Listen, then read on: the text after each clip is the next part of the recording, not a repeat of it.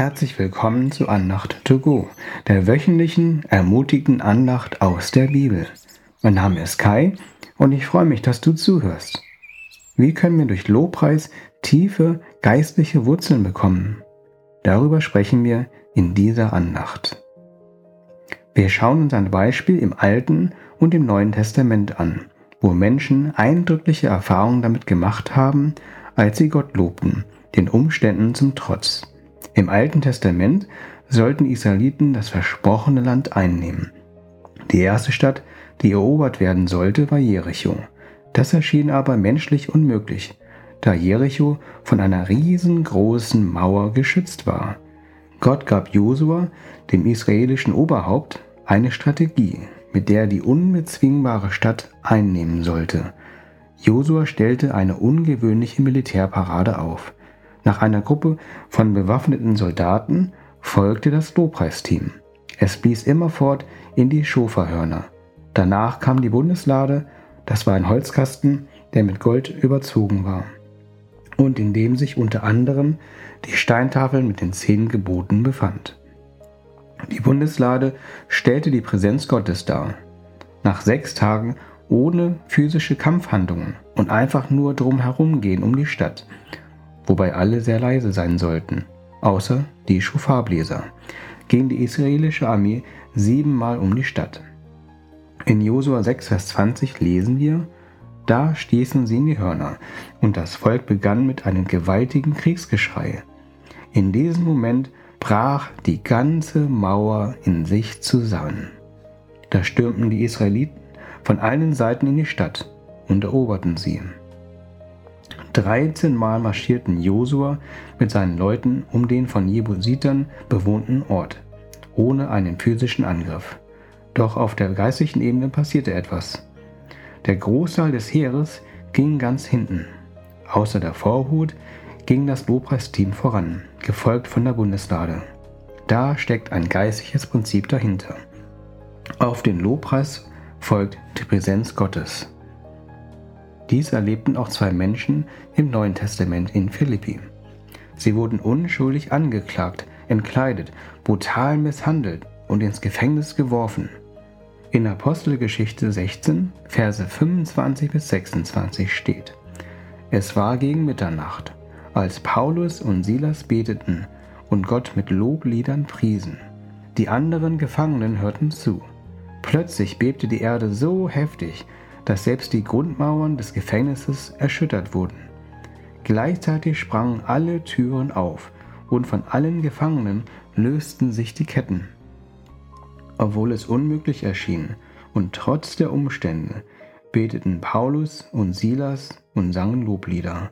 Auf ihren Lobpreis folgte die Präsenz Gottes, die sich hier dadurch zeigte, dass die Ketten aller Gefangenen sich lösten. Egal was sich Gott in den Weg stellt, sei es eine riesengroße Mauer oder Ketten mitten im Gefängnis in Philippi. Durch Lobpreis verliert der Widerstand an Kraft.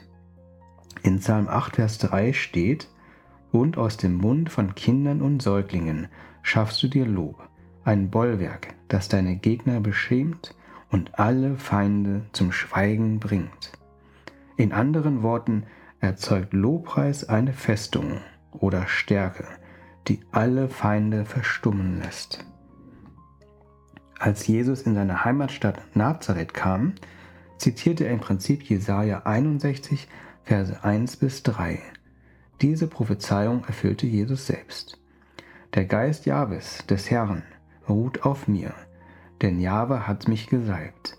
Er hat mich gesandt, den Elenden gute Botschaft zu bringen und zerbrochene Herzen zu verbinden den Gefangenen zu verkünden, ihr seid frei, und den Gefesselten, ihr seid los, um auszurufen das Gnadenjahr Jahwes und den Tag der Rache für unseren Gott, um alle Trauenden zu trösten und den Trauenden Sions Freude zu bringen.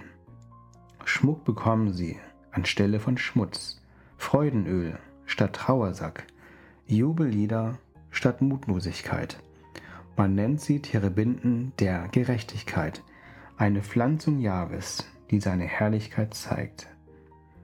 Diese Bibelstelle ist großartig und hat so viele tolle Details. Wir konzentrieren uns auf Jubellieder. Aus dem Hebräischen wörtlich übersetzt wäre dies Umhang des Lobpreises.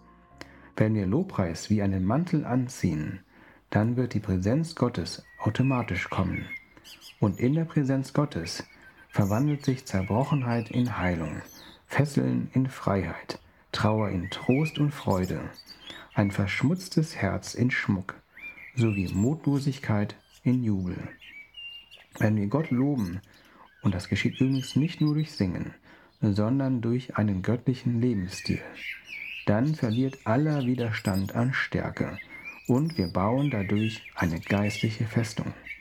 Mit dieser Festung werden wir fest verwurzelt in Gott, wie Terebinden der Gerechtigkeit, wie Bäume gepflanzt am Wasser. Lasst uns den Mantel des Lobpreises anziehen, damit wir mit der Waffenrüstung Gottes bereit sind, Mauern zu Fall zu bringen und Fesseln zu lösen. Ich bete kurz. Zeige uns, welche Kraft es hat, dich zu loben. Lege du uns den Mantel des Lobpreises an. Hilf uns, auch wenn wir uns in einer scheinbar hoffnungslosen Situation befinden, trotzdem dich zu loben und zu ehren.